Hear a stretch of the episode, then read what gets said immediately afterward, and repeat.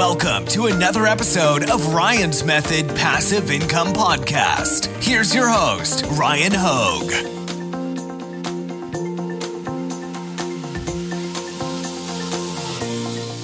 What's up, guys? Ryan here. Welcome to my Amazon FBA mini series for 2020 and beyond.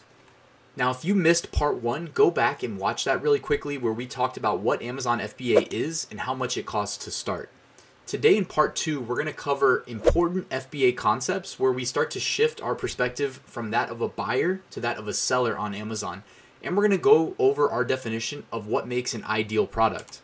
Before we jump into things, real quick, let me recap this one more time. My name's Ryan Hogue. I've sold over $1.4 million on Amazon, and I've been teaching at the college level uh, for over five years, going into my sixth year now. I wrote an Amazon FBA mini course that you can check out for free. Everything that I have a link to on these slides, you'll be able to find in the description. You can also check out my transparent monthly passive income reports on my blog since day one, since my first profits. I also spent over a year writing what I believe to be is the most in-depth Amazon FBA course. It goes into much greater detail than I can go on or go into on YouTube. So if you want to check that out, there's a link as well. And the price is going to go up when I finish this mini course. So you'll be capturing a discount if you choose to enroll anytime before the last video. And I'll let you guys know ahead of time. Also, find your why. Warren Buffett, the Oracle of Omaha, a legendary investor, once said, If you don't find a way to make money while you sleep, you'll work until you die. That, honestly, whenever I first heard that quote, it has stuck with me ever since. And that really fuels the flame inside of me to pursue uh, not just one passive income stream in the form of Amazon FBA, but multiple. All right, let's dive into it. First, we're going to cover some important Amazon FBA concepts. We're going to look specifically at what BSR is, what the buy box is, and we're going to make sure that we're all on the same page and understand the distinction between revenue and profit. All right, so you might want to pause the video for a second and go download these two free Chrome extensions. Now, I did say free. Helium 10 has paid uh, upgrades, but you don't need them for what we're going to be using Helium 10 for. There's always a link in the description, but if you need to pause the video and go grab them, go do that. So, DS Amazon Quick View is going to help us see the BSR of products in search results. Now, first we need to understand what BSR is. BSR stands for best seller rank it is literally a rank that Amazon assigns to each product in its catalog that has made at least one sale. So there are products in the catalog that do not have a BSR. That is an indicator that they have not sold before. But for the most part, when you search for like standard products on Amazon, the ones at the top are going to have the lowest BSR, indicating that relative to their competition in their Amazon category, they are selling amongst the best. So that might be kind of counterintuitive, but think about it. Like if you're in first place, you're getting the most sales, and first would be the number one, which would be the lowest BSR possible. So in this case, low BSR is better. All right, and remember that it's unique to each category and subcategory. So I went ahead and uh, clicked one of these garlic presses and scrolled down in the listing, and you see it's number 408 in kitchen and dining. So BSR 408 in kitchen and dining, and number two in garlic presses. So just know that like they have relative BSRs to their subcategory as well, or at least relative ranks. Uh, and then this data point, extremely valuable data point, it updates multiple times throughout the day at unknown intervals, or at least unknown to me. And Helium 10 is going to help us see BSR history because if we go back one slide, DS Amazon Quick View shows us the BSRs of each product at that moment in time that we're searching. But with DS Amazon Quick View, when we click a product listing, so now we're leaving the search results. What the thing I love most about the DS Amazon Quick View is that you can literally just perform a keyword search and it's right there in front of your eyes. You don't have to go clicking each listing. With Helium 10, you do need to click into each listing, and then it will inject the BSR and price history for you. And this is the free version of Helium 10. So, what you see in this picture right here, the purple line is the BSR. So, when you see it climb like that, it most likely went out of stock a couple times for this product. And the uh, the blue uh, line is the price history. So you can kind of see how they've changed the price over time and then look at the BSR to see if that had any effect on it. Um, one thing that you commonly see is when you see the BSR spike indicating that maybe they went out of stock, third party sellers might jump onto the listing and charge like three times as much. So you'll see like a climb in BSR as well as a climb in price. Um, I actually talked about that in my uh, video from a couple days ago.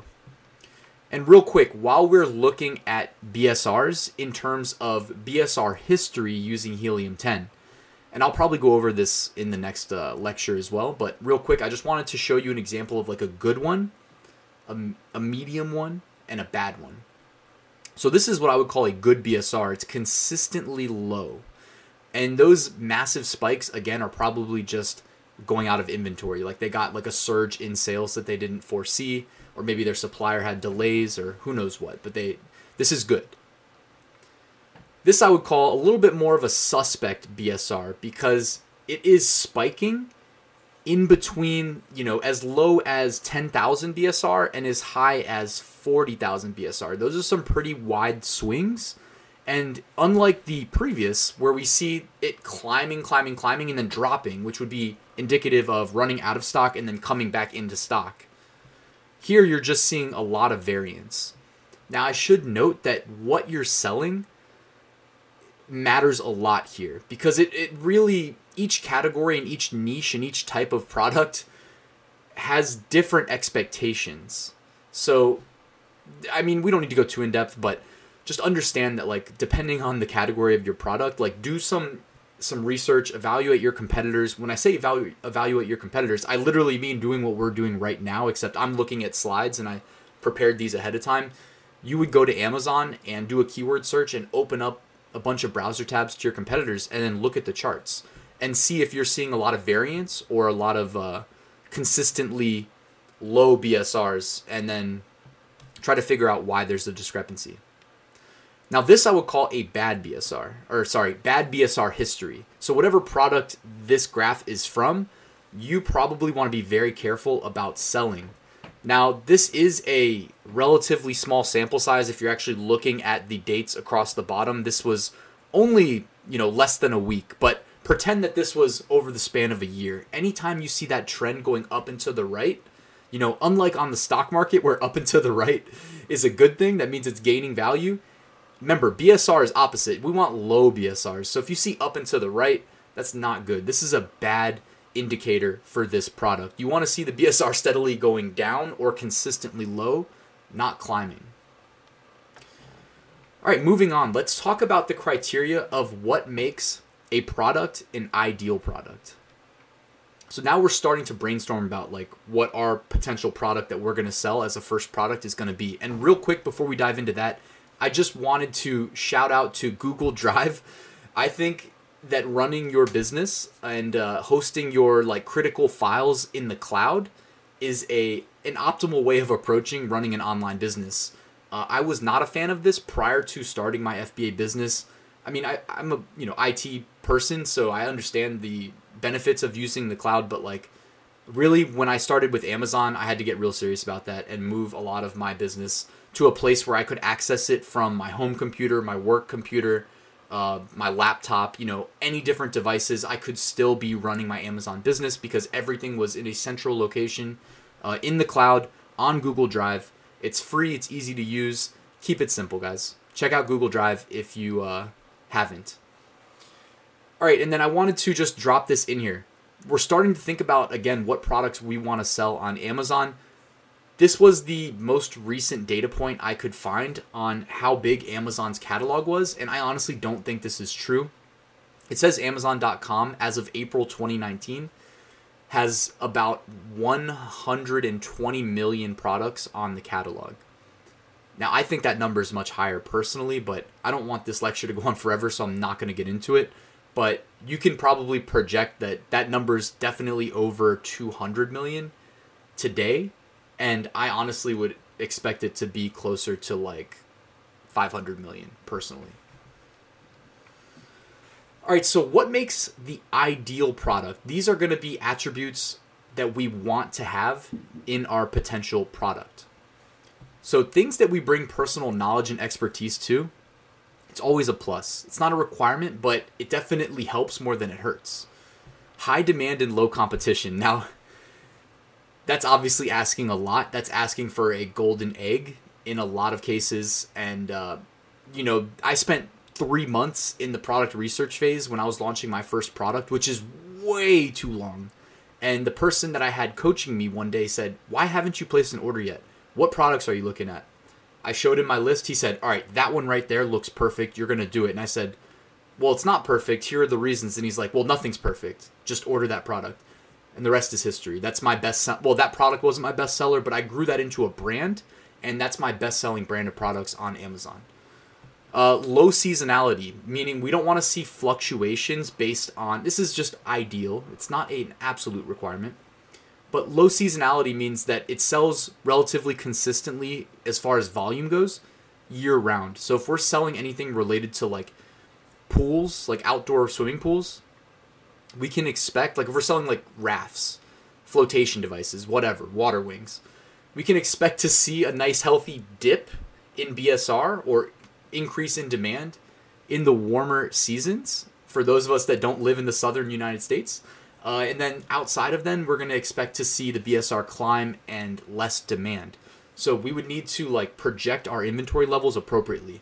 And if this is your first product, guys, don't don't introduce that headache into the equation. There's no need. Uh, brand potential is always nice. Can we expand this product into a brand of similar products down the line? Because I really think that establishing yourself as a brand, which probably sounds harder than it actually is, um, I really think that that is a must in 2020 and moving forward. Now, it's not a like absolute must. If you don't do it, you won't be successful. But seriously, if you're like willing to go that route, the likelihood of you achieving success and it's not just like oh i'm in the positive and not the negative therefore i'm successful but like as far as cash flow goes to generate the most cash flow pr- possible and project yourself to have the highest chance of succeeding, I really think brand potential is important. Now, the shoebox test is again not a requirement either. It just is basically asking like, can the product fit in a shoebox? It's a good kind of rule of thumb. Uh, in an ideal scenario, that it would be able to, because Amazon will charge you different amounts as far as uh, storage tiers go based on the size of your product as you would expect and as well as shipping is going to be variable based on the size of your product when it's like packed and the weight of the product. So if it can fit in a shoebox you're doing yourself favors. And can it pass a drop test? Can you drop it from about five feet and it not break?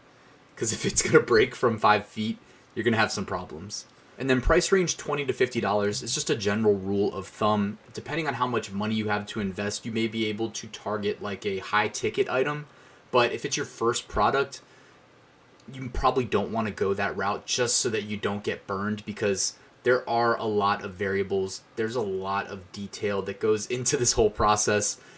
It's just it is what it is. It's why so many people struggle to succeed as FBA sellers. So keeping on the lower end is probably a good idea, but there is never the re, like there's no actual saying price point 20 to 50 dollars doesn't translate into any like matter of fact thing as far as like you selling on amazon. That's just a general uh, range that i would suggest to first time sellers all right? So it's not like uh, it's not like the things that we're going to talk about on the next slide which actually matter and they'll actually like manifest as action items um, some of them let's look at what we want to avoid in our product so first thing, we want to avoid fragile items. Again, if it can't be dropped from like five feet without you being sure it's not going to break, then trust me, you just don't want to deal with this headache. Like, Amazon customers are very comfortable returning items and leaving negative feedback, and you're rolling the dice with any product that's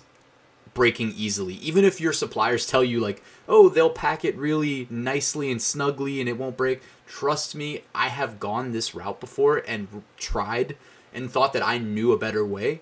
And I've had to cut that product loose after two reorders, even though it was profitable, because it was just breaking too much. The returns were killing me. Don't do it. Avoid print on demand items. Now, if you're not familiar with the concept of print on demand, think like apparel you know, think made to order. So products that you may think like if you see a t-shirt on Amazon, you think, okay, someone's got like a massive warehouse full of these pre-made t-shirts, but it's kind of evolved now to be where uh, they can sell products that don't exist, and then after they are sold, they go and they grab the blank T-shirt, like a blank canvas. They feed it through the machine, and the machines can print the design that was ordered onto the T-shirt. And this is called print on demand. It's actually exploding in popularity over the last few years, and Amazon has their own program called uh, Merch by Amazon. If you can see it there over my shoulder, and um, it, you definitely do not want to compete with any products that they sell. And you can see all the products that they currently sell above my shoulder here. But there's also people selling print on demand, like coffee mugs, leggings, hats, just all sorts of things, cell phone cases. So stay away from those. Steer clear. Also, while I'm at it, I do have a full blown course on how to succeed at Amazon's print on demand program called Amazon Merch. I have made over $50,000 of profit. I'm in tier 20,000. And if you're interested, there's always a link below. Figured I'd plug it while we're on the subject. All right, continuing. Avoid oversized items. Uh, again, it's not just that they're to cost you more with shipping because they're bigger and with storage because they're bigger and probably base cost because they're bigger. But also, when you're doing inbound shipping, like when you tell Amazon, hey, I'm sending in X amount of products, they're to be packaged this way and they're to be labeled this way. If they're oversized, Amazon will tell you that instead of sending them to one location, you're to have to send them to three locations, three Amazon warehouses. And that may not sound like a big deal, but trust me, it's going to impact your bottom line negatively. you're gonna have to spend more money on inbound shipping than you otherwise would have, and it's uh, it's a pain. It's just something not worth dealing with. All right, avoid items made from chemicals. Not only is there often restrictions on these items, you may have to provide like an SDS safety data sheet, uh, basically specifying like what your products are actually made of. Uh, you're gonna need to get that from your supplier. Hope that they have it, and it's just more headache than you need for your first product. Items that include batteries, again, are subject to much stricter regulations and rules. It's not that people aren't selling plenty of products that include batteries on Amazon, but you do not need to go through that for your first product.